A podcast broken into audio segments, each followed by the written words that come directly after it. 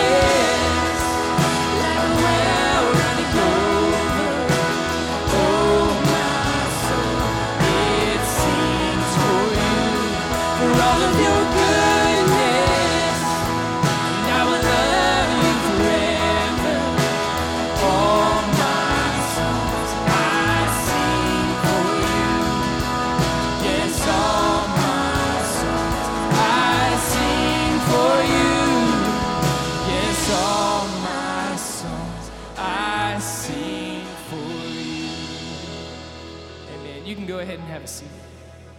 Hello, church family. I'm so thankful that you are joining us this morning or afternoon or evening or whatever time it is. We are grateful to get to have this medium by which we get to gather together and um, join together as a body of believers. We're thankful that you're here and that you're joining us at Sunnybrook. This morning, we are going to continue in our sermon series learning about um, Jesus and his life on earth. We're going to specifically be turning to Matthew chapter 8, looking at verses 23 through 27. So I will start there in verse 23. As he got into the boat, his disciples followed him. Suddenly, a violent storm arose on the sea, so that the boat was being swamped by the waves, but Jesus kept sleeping. So the disciples came and woke him, saying, Lord, save us, we're going to die. He said to them, Why are you afraid? You have little faith. Then he got up and rebuked the winds and the sea, and there was a great calm. The men were amazed and asked, What kind of man is this? Even the winds and the sea obey him. Thanks be to God. Good morning, Sunnybrook, and I hope that uh, this day finds you yet one more day. Uh, looking forward to having the word about Jesus Christ, the words of Jesus Christ broken open for us. Uh, we continue to move along in this series, and this series is dedicated to who Jesus is, and particularly the events that were surrounding his life. We'll, we'll come back after, after Easter and we'll spend some more time looking at the specific teachings of Jesus. Um, but what we're going to be doing today is we're going to be looking at the great story, the, the great story that you uh, just heard Melissa read uh, regarding the wind and the waves and uh, the shock of the disciples. And so we get to ask this question, which we're going to ask it a lot sooner than Jesus is going to ask Peter in Matthew chapter 16. Who do people say that the Son of Man is? Or who do people say that I am? I guess what we want to begin with this morning is this very important question who is Jesus? Now, since he's a person, we wouldn't ask, What is Jesus? And so we say, Who is Jesus? Makes sense.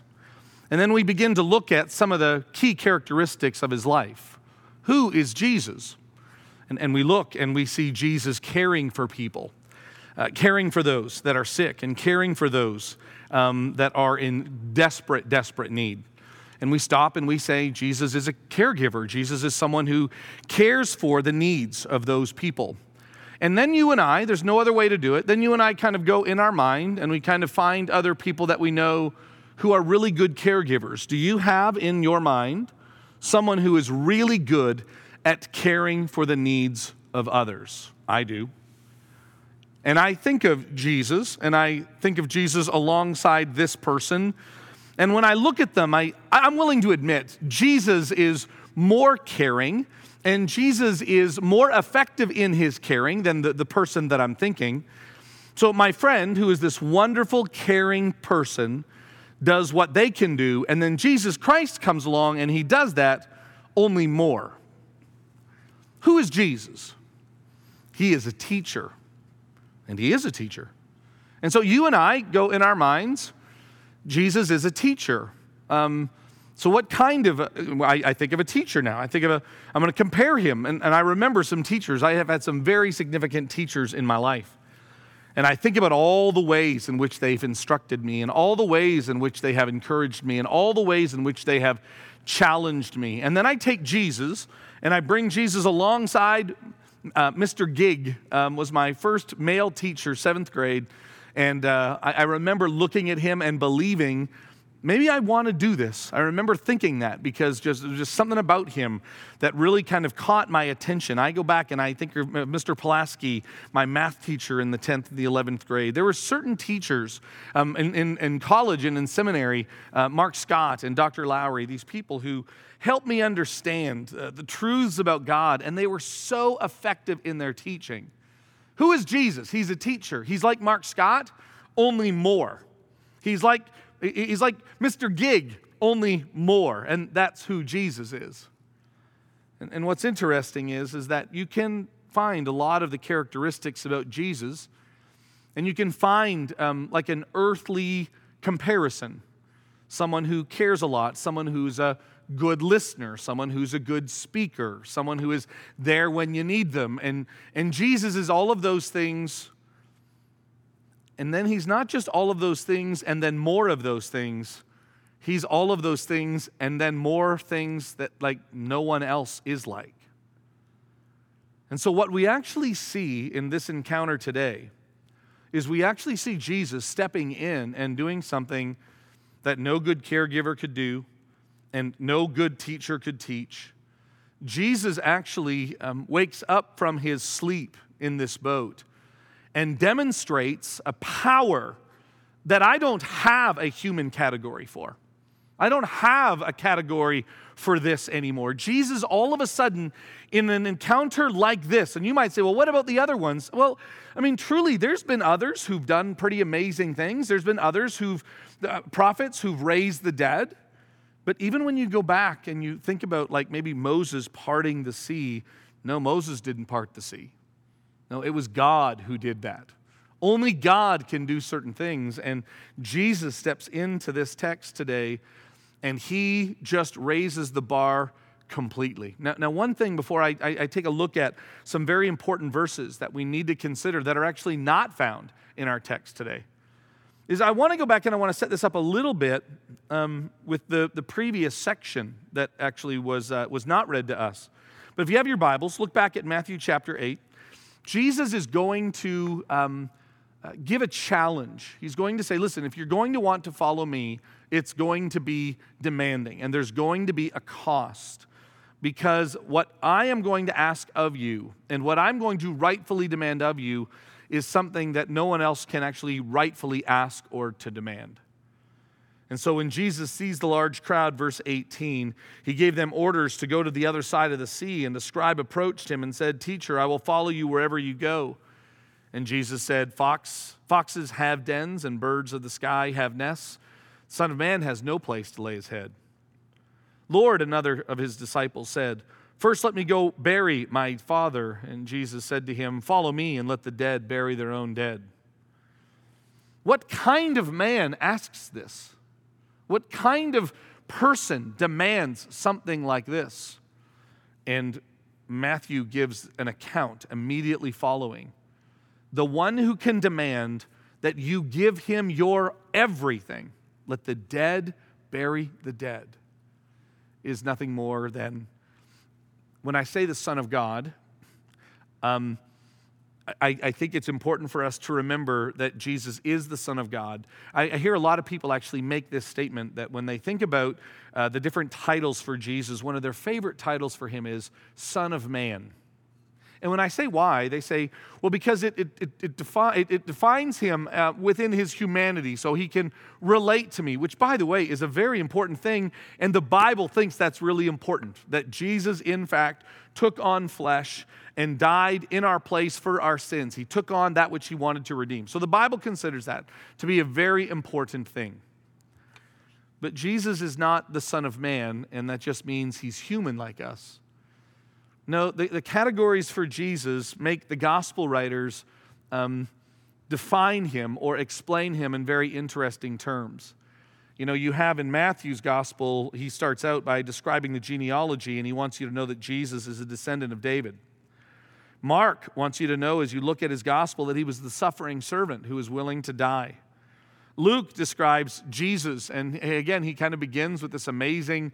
Uh, Luke is going through and, and, and, investigating all of these aspects, and he wants you to see this, this Jesus who genuinely cares for um, the, the global mission um, and, and reaching out far, far, far out into, into the Gentiles and to those areas where most people would believe that God would not go. And John, the last one who was writing, takes a completely different way of looking at Jesus. And he starts like this John chapter 1, verse 1. Who is Jesus? In the beginning was the Word, and the Word was with God, and the Word, that's Jesus, was God. He was with God in the beginning. So that takes me all the way back to Genesis. Jesus was with God in the beginning. And through him, all things were made. Without him, nothing was made that has been made. John wants you to know not that his mother was a virgin. John doesn't want you to know that an angel came and proclaimed this to Mary. John doesn't want you to know that John the Baptist is the one who's going to come and to prepare the way, like Mark begins with. No, John gets right to the point. I want you to know that Jesus of Nazareth is nothing less than God in flesh. And John underlines that. I mean, listen, all the gospel writers agree with that statement, but notice how John wastes no time to make sure that you understand that the one aspect of Jesus being God is not his eternal nature, although that it's in there. He really underlines the fact that everything was made by him and nothing that exists was exists apart from the fact that he made it. So we see Jesus here as the one who created everything. Maybe that's why the Apostle Paul, when he is explaining who Jesus is to the Colossian church, and they're just, he's describing, I want you to know who Jesus is.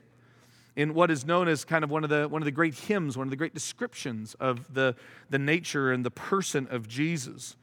Colossians chapter 1, verse 15. Uh, I, I, would say 15 through 20 would be a good thing to have underlined um, and maybe even memorized in the scriptures. The Son is the image of the invisible God, the firstborn over all creation. For in him all things were created, things in heaven and on earth, visible and invisible. Whether thrones or powers or rulers or authorities, all things have been created through him and for him. He is before all things, and in him all things hold together. See, John just doesn't want you to be impressed by Jesus. John or Peter or Paul doesn't want you to be just impressed by Jesus. He is not what we know, but to the greatest extent. Jesus, like God, is truly in a completely different category. One other very important verse that I want to take a look at is actually found in Hebrews chapter 1. Hebrews chapter 1, verses 2 and 3, the, the writer of the book of Hebrews also draws this attention when it's describing who Jesus Christ is. In these last days, he has spoken to us by his Son, whom he appointed as the heir of all things, and through whom also he made the universe. God made the universe through Jesus. The Son is the radiance of God's glory and the exact representation of his being, sustaining all things by his powerful word. Notice the overlap and the similarities between what John and Paul and the writer of the book of Hebrews want us to see. They don't want us to, to uh, appreciate the caring nature of Jesus or the insightful nature of Jesus. What, what they want is for us to fall down, to bow down, and, and to worship Him as God. The, the beauty of stories like this is that they, they really don't appear to be very practical. When, when you look at them, you could just look at that and go, wow, there's not even a lot of words of Jesus. I mean, there's only that one little bit in verse 26 that's found in red. Like, what are we supposed to do with this? Well, exactly. What we're supposed to do with it is recognize how important it is that we see Jesus as the one who created all things. You, might know that there was a, a famous uh, creed that was written known as the Apostles' Creed, where it described God the Father and the creator of heaven and earth, and then it describes Jesus. When they went back and they revisited that in, uh, a number of years later and they rewrote it as the Nicene Creed, they added this phrase to Jesus By whom, this is about t- describing Jesus here, not the Father, by whom all things were made. The early church recognized hey, we, we overlooked this idea that Jesus Christ was the one, in fact, that made everything. And we can't, we can't overlook that. It is important for our spiritual formation. It is important for our worship. It is important for our testimony to declare that Jesus Christ, in fact, is the one who made everything, creator of heaven and earth. And so, what we're seeing in Matthew's gospel, we could be seeing it in Mark, we could be seeing it in Luke, is that Jesus demonstrates his authority over sickness and demons and sin and now creation. And, and so, what we are going to look at are these very three or three very interesting statements. Uh, a couple of them are actually more like more like questions, but I want us to look at these and to see what we can learn. What happens when all of a sudden we find ourselves not just trying to uh, consider a certain aspect of Jesus, but literally to be in awe of him, to, to come into his presence, and to not really um, uh, for, the, for the purpose of, of gaining anything, but ultimately just appreciating him ultimately for who he is. So we see in this account that they get in their boat and they go across uh, the Sea of Galilee, and it was, it was common um, uh, to see these storms that would rise up. And here you have, in this particular instance, a storm rises up so quickly and so surprisingly that the disciples, who, not all of them, but many of them, would have been uh, very, very good managing the sea, managing a boat on the sea, uh, but it definitely was too much for them. And I don't know if it was the fact that it was at night. I don't know if it the fact that it was just the waves were that, were that, were that great. The shore was too far away. They only saw themselves perishing in this moment. And so the first statement that we actually have is by the disciples who go to Jesus and they wake him up and they scream at him, Lord, save us. Lord, save us. We are going to die. Now, you, you have to wonder, like, I don't know what it is um, that caused them, or I, I guess one of the biggest shocks that I have when I read this story is how are they freaking out and Jesus is sleeping? Have you noticed that? Jesus is asleep in the boat. And, and it's so funny because we try to uh, find the, you know, he was, it was a long day. It was a very difficult day. And so Jesus clearly found himself so tired and at the end of his physical energy that he was just really truly resting. Or you know as the son of god he definitely just didn't uh, didn't get roused up didn't get uh, kind of like all freaked out by the circumstances that are going on around him. The text doesn't really give us an answer but it does give us a picture of jesus sleeping comfortably and the disciples being incredibly worried. And so they say to him lord save us and, and that's, by the way, an important word. Um, you've heard us teach on this quite a, quite a few times because that word is the word that can mean save us from our sins. Is the first time you'll see it in Matthew's gospel uh, that Jesus Christ will come and save his people from their sins. It's found in Matthew chapter 1. This is the next time, actually, in Matthew's gospel that that word appears. So the word save, it, it can also be actually to describe the word heal. Um, so we see others that are in desperate need of Jesus' help or Jesus' work that is being done for them. And here we have these disciples who are absolutely sure that they are going to die. And so they cry out to Jesus, Lord, save us. Now that sets up the situation. I, I think it's kind of interesting to see Jesus' response. Jesus responds not like he does to the centurion. If you have your Bibles, take a look at what he says in Matthew chapter 8. So, same chapter. In Matthew chapter 8, he is going to be healing um, the centurion, uh, the centurion servant. And when he's going to be healing his servant, um, he basically, the servant says, Hey, listen, like I'm, I'm a man who's in charge of things. You just say he's healed, and I believe that you can heal him. And Jesus responds to that in verse 10 by saying, Truly, I tell you, I have not found anyone in Israel with so great a faith. So Jesus makes it a pattern or a, a, a habit of speaking about people's faith. And so he says to the centurion when he demonstrates a strong faith, Your faith is great. I haven't seen faith like this in all of Israel. And truthfully, he definitely seeing it, he's not seeing it in the disciples. So the disciples have seen Jesus do a number of things. They have obviously responded to his call for them to follow him. And in the midst of following him, they get into a boat, and the boat is going across, and how they, I guess, see themselves, all of this ending, right? So Jesus Christ comes, Jesus Christ does all of these miracles. He then gets into the boat, not knowing the weather. He gets into the boat, and they can see everything coming crashing down around them. And maybe that's why Jesus actually says to them, and this is his response Oh, you, uh, or uh, not, not oh, you, you of little faith, why are you so afraid? Why are you so afraid, you have little faith? Jesus points out, Jesus underlines, Jesus wants them to see that their response is not an appropriate response when Jesus is near. And so you might think about this. You might wonder, like, why, why is it? I mean, isn't it a normal response in the midst of a storm? Isn't it a normal response when things are just circling and going crazy around us? Isn't it a normal human response to believe that we are going to die and to just ask Jesus to save us? There's a lot of um, commentaries and uh, commentators and preachers that go back and back and forth. We, we live in a time where um, uh, those, those struggles that we have with faith or those struggles that we have with trusting in Jesus, uh, we almost want to celebrate much of the, the doubt that exists, much of the difficulty that it can, can exist. Um, so we, we quickly find ourselves siding with the disciples in moments like this, that it was just natural and it was just normal for them.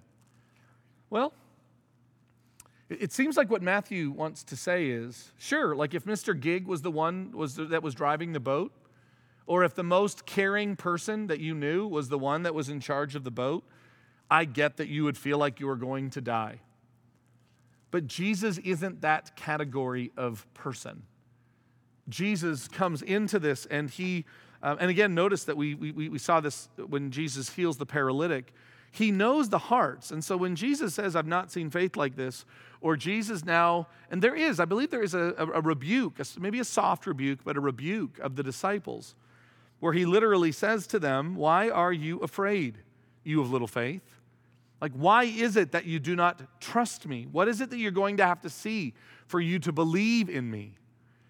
And what Jesus is getting at here is that there is a, an expectation that he has for those who are following him to believe in who he is. And therefore, in believing who he is, that would then shape our response in the most difficult of circumstances. Now, here's what I'm not saying I'm not saying that um, for those of us that find ourselves at the end of our rope, and for those of us that it's not as simple as this, like what you might be thinking of, it's not as simple as this. Like, I'm not in a literal boat on the Sea of Galilee where there is a storm and Jesus is right there. And so my circumstances are different. My, circumstances are I'm going through this life situation and this life circumstance, and my life is unraveling around me. And the significant relationship now is in jeopardy, and I believe it is going to be lost. I'm, I'm looking at the circumstances in our world right now, and I just feel like um, with everyone at one another and everyone being on edge, I just feel like um, it is spinning out of control. And I just, I can't go wake up Jesus and say, hey, rescue us, and can you fix this? And it's that removal that makes me anxious. It's that distance that makes me. And I, I, I hear you. I, I just think this story comes to us. The story is, is written down for our benefit to describe Jesus who is able to, in all circumstances, accomplish the purposes that he has. I, well, I think one of the parts that I think is so helpful about this is when I began to realize, um, and I, I kind of wish I could hear the conversation that went on after this. I, I kind of wonder if Jesus would actually say to them, So let's see if I get this. You actually thought that I was going to call you and that we were going to begin this ministry and then it was just going to end on the Sea of Galilee where all of us drown in a boat. Like that's how you saw this ending? Like, did you not see that I could foresee this? And then, not only that, and this is the part that they did not see, and can you not see that I am Lord over the storm? That I am Lord over creation? And the answer is they couldn't see that. I think they had categories of Jesus, and Jesus was just whatever, whatever, whatever kind of description a prophet, only more, a teacher, only more, a revolutionary, only more, a, a caring nurturer, only more. And Jesus wants them to realize, um, I, I, believe, even knowing that these events are, are going to happen, that I'm going to take you places and I'm going to bring you through places. I'm going to bring you through circumstances. Um, but nothing happens without me being aware of it. And the circumstances, even the physical created order circumstances, are subject to me. And, I, I believe that's something that we all needed to hear today. Um, I, I don't know about you. Most people find the greatest comfort when Jesus Christ raises Lazarus from the dead, and I know why or a really strong comfort when Jesus Christ heals a woman who uh, doctors could not heal, and then Jesus brings healing to her body. And that just that compassion and that kindness. And, and then we look at stuff like this and we go, yeah, but I mean, honestly, I'm not worried about storms. I don't really have that circumstance in my life. And so I've got a storm shelter. I'm good to go. And, and what this description here is to help us understand is that we need to be able to look at whatever circumstances we find ourselves in and then look to Jesus and then begin to ask the question why did he call me to himself? What is Jesus Christ wanting to accomplish in me? And what is Jesus Christ wanting to accomplish through me? And in light of what he's wanting to accomplish and what he is accomplishing, do I trust him that he is going to see it through to completion? Is he going to be the one who is in charge of these circumstances to the point that his will is ultimately going to be done and accomplished? And the answer is yes. That's why it's, I think, very fitting that the kind of the final statement that is made about this, and there really is no There really is no answer. Like, Jesus doesn't give an answer to this. Matthew, in his, uh, you know, as he's writing it, doesn't give an answer to this. It just kind of leaves the question open. And the men were amazed, and they asked, What kind of man is this that even the winds and the sea obey him? Um, they're, they're stuck in wonder and in worship because they, they realize at this particular moment um, that their faith did not equal who Jesus Christ was. Let me say that again. Their faith did not, in fact, equal who Jesus Christ was. And that should be our goal. Our goal, um, especially as we're walking through this study, should be to know Jesus and to know about Jesus, to see these events of Jesus, and then to have our faith match what we know him to be. And so Jesus Christ is the one who is Lord over all creation. He is the one who is able to sustain all of these things. And so when we look at what Jesus is able to accomplish, we have to be able to ask and to believe and to trust. He wouldn't bring us to this point and then abandon us. He wouldn't bring us to this point and then leave us. And so our faith should match, in fact, who Jesus Christ is. And so let me ask you in the circumstances that you are going through in your life, and I understand that they may be too much for you, or at least you feel like they're too much for you. Question Do you believe that the circumstances that you are going through right now are too much for Him? Do you believe, in essence, that Jesus Christ will not, will somehow bring you to this particular point and then abandon you now? He, he brings you all the way to here, and then now this is the way that it is going to end. Now, by the way, I am not promising, it's so important that we realize this. I am not promising that, therefore, all of the circumstances that we have are always going to work out. That's not what this text is about. But what this text says, and this text critiques for, of the disciples, is their inability to trust that Jesus Christ can handle the storm, the physical storm that is going on around them. And it is so important that they see that. And so, when you are worried, or when you are concerned, or maybe even when you are challenged by a teaching of Jesus that you think is too much for you, look into Christ into who he is and ask, is Jesus, what kind of man is this? And, and the answer is what we've just seen he is not a man, he's not like you and I. And, and therefore, you, you might have a number of moments in which you're going to be afraid and you're going to cry out. And Jesus may even have to say to you a number of times, Why are you so afraid? Oh, ye, oh, you, I always go King James on this one. Oh, you of little faith. But I pray that after each time you recognize and you see his hand and you see his care and you see his power, and then you remember if he is the one who made heaven and earth, if he is the one who can stop a storm from raging, then surely he can handle what is going on inside my life and inside my heart if Jesus Christ is the one who is sustaining all the things in the world, then what difficult circumstances could be happening in the news that could undo you? If Jesus Christ is the one who is able to make and sustain everything, surely he can sustain you. And now we come to the time in our service where we remember um, who Jesus Christ is and what he did. Um, I want to go off of that statement. Um, Jesus asks, or the disciples ask him, Lord, save us. Um, he then asks them about their faith. And then at the end, they say, Wow, what kind of man is this when they, he demonstrates his power? And I really can think all three of those statements fit very well around the Lord's table this morning.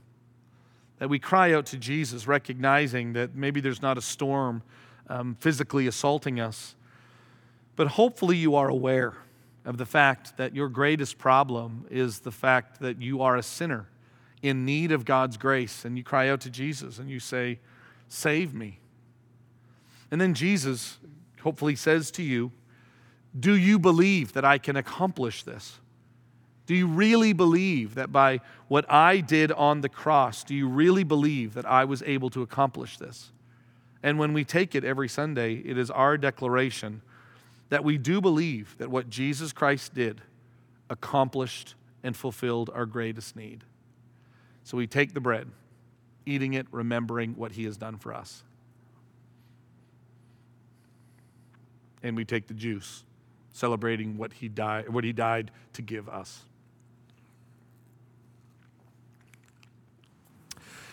One of the characters in Scripture that I can sometimes most identify with is this unnamed man in Mark chapter 9. He's only in there for a handful of verses. He's only got like three lines in the whole story, but, but they're good lines, at least his last one. Uh, he brings Jesus his son because his son has been oppressed by a, an evil spirit, by a demon who is causing his son to go into these seizure like convulsions. And so he's explaining this to Jesus and coming to him for help. And, and he says this phrase to him towards the end If you can do anything, please help us. Have pity on us and help us. To which Jesus responds, If you can. He says, All things are possible for those who believe. And then Mark says that this man immediately exclaimed when Jesus said those words, He said, I believe, help my unbelief. And I get that sometimes. Like there's sometimes faith comes easy for me, and it's easy to trust God and His Word and His promises and His character. And there are other times when like I believe it all and, and I agree with it all and I trust it all, and yet at the same time I, I kind of cry out to Him, God, I believe this, I trust you. Help my unbelief.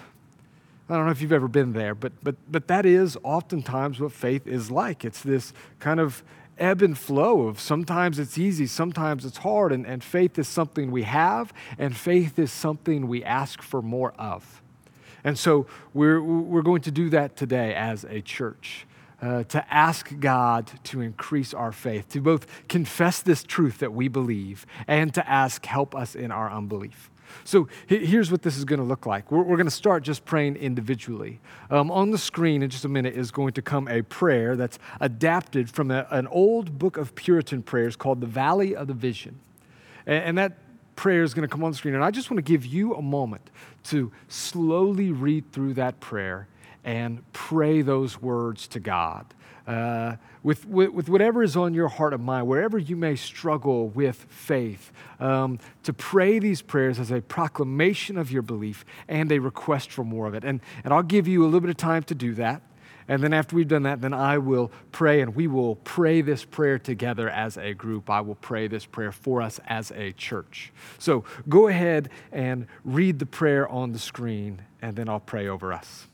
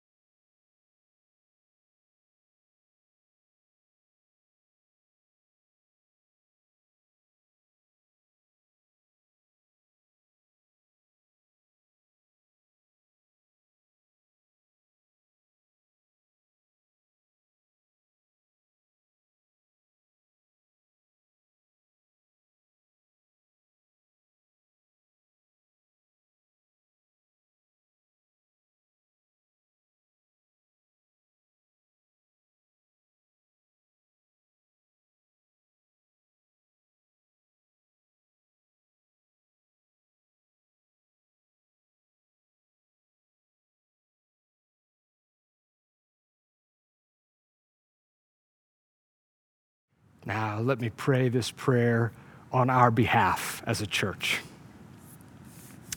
Heavenly Father, our faith is in you, our hope is from you, our love is focused on you. Help us to place our confidence in you, to accept your word, to submit to your will, to rely on your promises, to trust your sovereignty.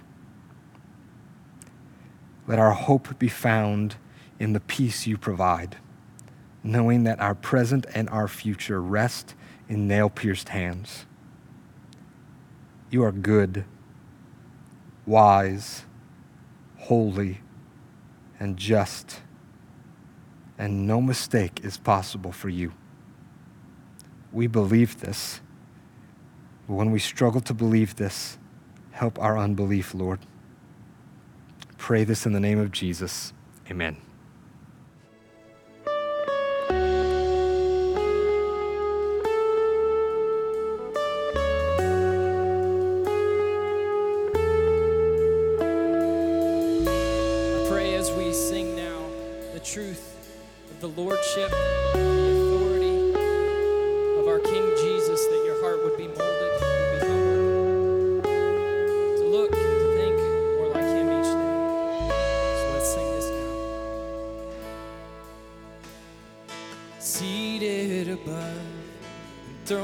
in the Father's love.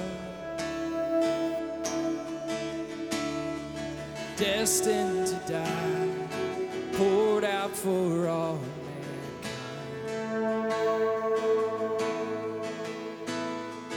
God's own.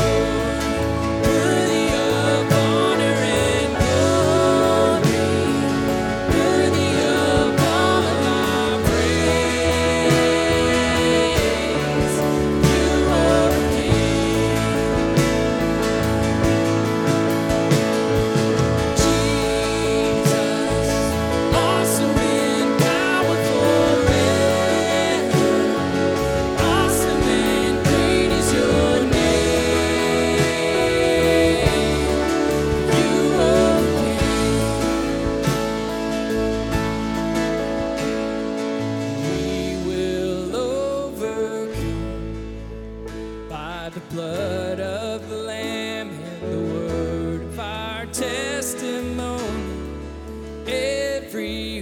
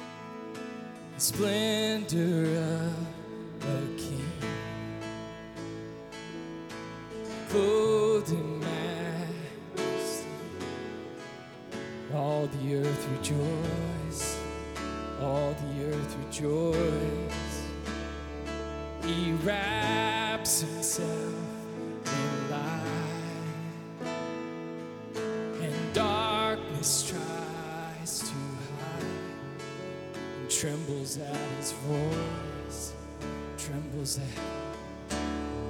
Sing it out. How great.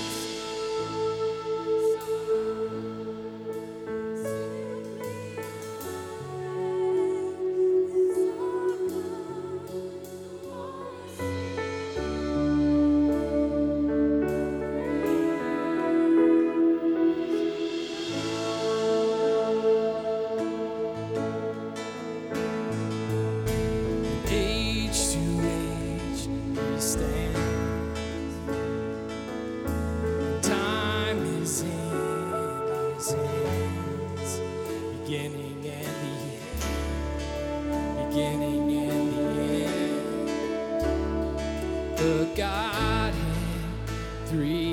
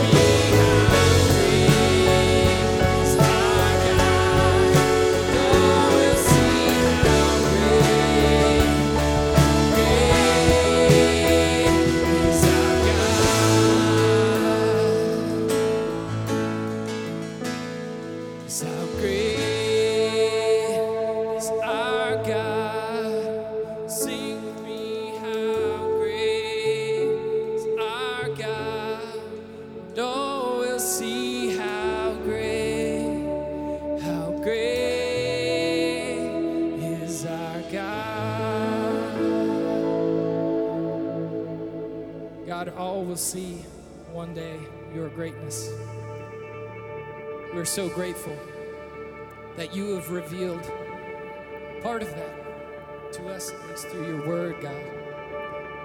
We thank you for sending your son. We thank you for sending him in power. We thank you for the work that he did on the cross, destroying the work of Satan forever, for giving us a chance to live with you in all of eternity. God, we thank you for his beautiful, his wonderful, his powerful name.